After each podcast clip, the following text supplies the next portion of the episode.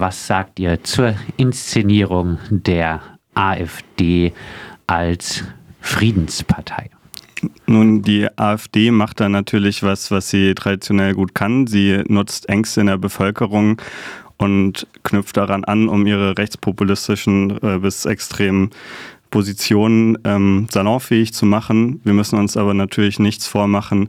Der AfD äh, liegt es jetzt nicht ähm, genuin an dem Frieden zwischen Russland und der Ukraine. Um was äh, geht es der AfD dann? Ja, also ähm, innenpolitisch jetzt hier in Deutschland eben, denke ich, äh, geht es äh, darum, dass sie Positionen besetzt, die sonst wenig im parteipolitischen Spektrum besetzt wird und da eben äh, Menschen für ihre Bewegung zu gewinnen.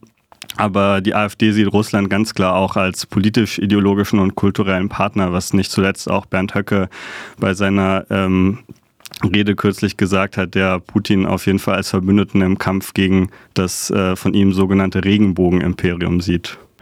Äh, da hast du jetzt schon ein bisschen drauf äh, geantwortet auf meine äh, Frage, die ich jetzt äh, stellen äh, würde. Warum äh, gibt Russland einen so guten Partner für die AfD ideologisch ab? Genau, also ein bisschen habe ich äh, schon darauf geantwortet, dass es eben einerseits auch ähm, sich ähm, ähnlich wie die AfD das machen möchte, eben Putin auch kultureller ähm, Vehikel bedient, um seine faschistischen Ideologien durchzusetzen. Ähm, ich denke, dass, äh, dass die AfD sich erhofft, dass das in Deutschland auch gut funktionieren würde. Und andererseits gibt es natürlich ähm, einen guten Kontrast ab zu den ähm, ja, dominanten politischen Meinungen in Deutschland und eben in den westlichen Ländern generell, ähm, wo man sich dann gut dagegen positionieren kann. Genau ich hatte es gesagt, unter anderem äh, wird Tino Kruppalla in äh, Freiburg äh, erwartet, der Bundesvorsitzende der AfD. Ähm, wer ist Tino Kruppalla? Ein paar Worte zu ihm. Tino Kruppalla ist einer der Bundessprecher der AfD, der besonders aufgefallen ist in den letzten Jahren eben durch seine ähm, außenpolitischen Positionierung und Stunts. Also hat ist häufiger äh, als einer der wenigen ähm, deutschen Spitzenpolitiker nach Russland gereist und hat dort Solidarität bekundet. Ähm, mit oder eben äh, im Rahmen von Gedenkveranstaltungen zu, Opfer, äh, zu gefallenen äh, Opfer des äh, faschistischen Regimes in Deutschland und im Krieg. Ähm, das war natürlich Augenwischerei, also eine Pressemeldung, die später die russische Botschaft danach ähm, verlauten ließ, wo er, also wo gesagt wurde, Kruppalla hätte ähm, den Opfern des Faschismus äh, gedacht, fand er dann doch unglücklich. Ähm, genau. Jetzt ist es ja so, äh, dass äh, zum Beispiel beim Ostermarsch hier in Freiburg auch äh, QuerdenkerInnen teilgenommen haben, obwohl die OrganisatorInnen jetzt von der Bühne sie zum Gehen aufgefordert haben. Bei den sogenannten Friedensprotesten der QuerdenkerInnen selbst äh, von äh, Freisein Freiburg zum Beispiel nimmt die AfD offen teil, nehmen AfD-Leute offen teil. Ja, bei diesem Thema, wie hoch schätzt du denn die äh, Querfrontgefahr äh, ein, die Bildung einer wirklichen Querfront. Du meinst jetzt von rechter Seite, nehme ich an. Äh. Genau, äh, also äh, dass, dass sich da Rechte, aber dann auch äh, mit alternativ ah, ähm, ja. ähm, FreiburgerInnen zum Beispiel zusammenschließen, also eine so übergreifende äh, Mobilisierung. Ja, die Gefahr ist natürlich äh, sehr hoch, ähm, wie du auch wenig suggestiv äh, angedeutet hast.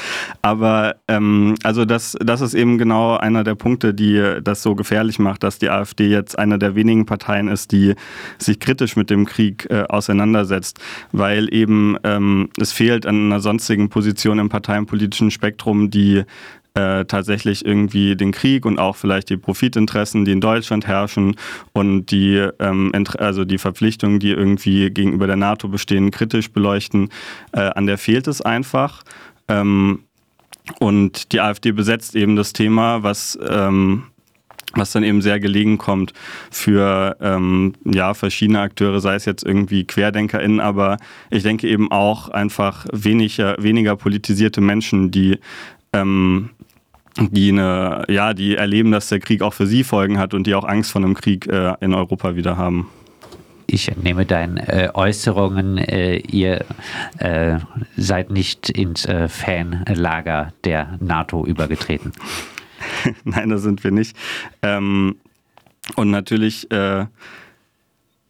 also natürlich geht es, äh, geht es eben ähm, als Aufgabe für die Linke jetzt, äh, dass wir dass wir vielleicht eine profilierte äh, Position zu diesem Krieg beziehen und da eben äh, Mobilisierung ermöglichen, ähm, von Menschen auf die Sorgen der Menschen eingehen, weil natürlich äh, ja sind wir nicht äh, völlig unapologetisch ähm, jetzt für irgendwelche Waffenlieferungen und es ist für mich persönlich auch völlig befremdlich, dass wenn ich jetzt die Tagesschau-App öffne, irgendwie ich mich äh, ausgiebig informieren kann, welcher Panzer denn jetzt eigentlich ähm, der beste ist. Das ist schon äh, eine Situation, die wir als Linke auch nicht gut finden.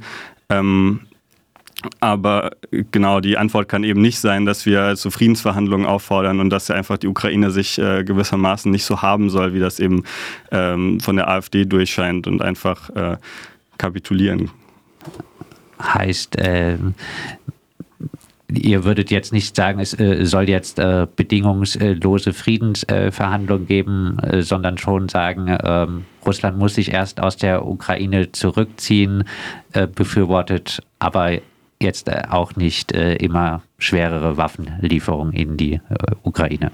So grob habe ich das verstanden. Ja, genau. Also eine Deeskalation ist auf jeden Fall nötig, ähm, bevor es da zu echten Friedensverhandlungen kommen kann. So jetzt unter Druck ähm, und unter dem eskalativen, unter der eskalativen Stimmung, die eben jetzt herrscht, äh, kann es keine Friedensverhandlungen geben. Dann äh, abschließend äh, nochmal zum äh, Gegenprotest äh, am äh, Samstag jetzt zusammengefasst, warum um 13.30 Uhr am Samstag ähm, zum Platz der alten Synagoge kommen, um gegen die AfD zu protestieren. Naja, es ist natürlich immer eine gute Idee, gegen Rechte auf die Straße zu gehen und denen zu zeigen, dass sie nicht erwünscht sind hier. Ähm, und das gilt jetzt eben ganz besonders bei so einem großen Event, wo, die, wo der AfD-Landesverband äh, bis zu 200 Leute erwartet, wo Tino Kropalla kommt und wo die AfD auf so zynische Art und Weise ähm, die schrecklichen Ereignisse und äh, die äh, tagespolitischen Themen rund um den Krieg missbraucht für ihre eigene Agenda. Das äh, sagt Armin von der Initiative Gemeinsam Kämpfen, kommunistische Gruppe äh, Freiburg. Äh, bis vor kurzem äh, war es äh, die antifaschistische Linke Freiburg. Eine äh, große AfD-Kundgebung ist geplant am Samstag in Freiburg. vor einigen Jahren war eine größere AfD-Kundgebung in Freiburg ziemlich undenkbar. Mittlerweile ist das äh, leider äh, nicht äh, mehr der Fall und die Gegenproteste sollen da klar machen, dass das in Zukunft auch wieder nicht gewünscht ist in Freiburg.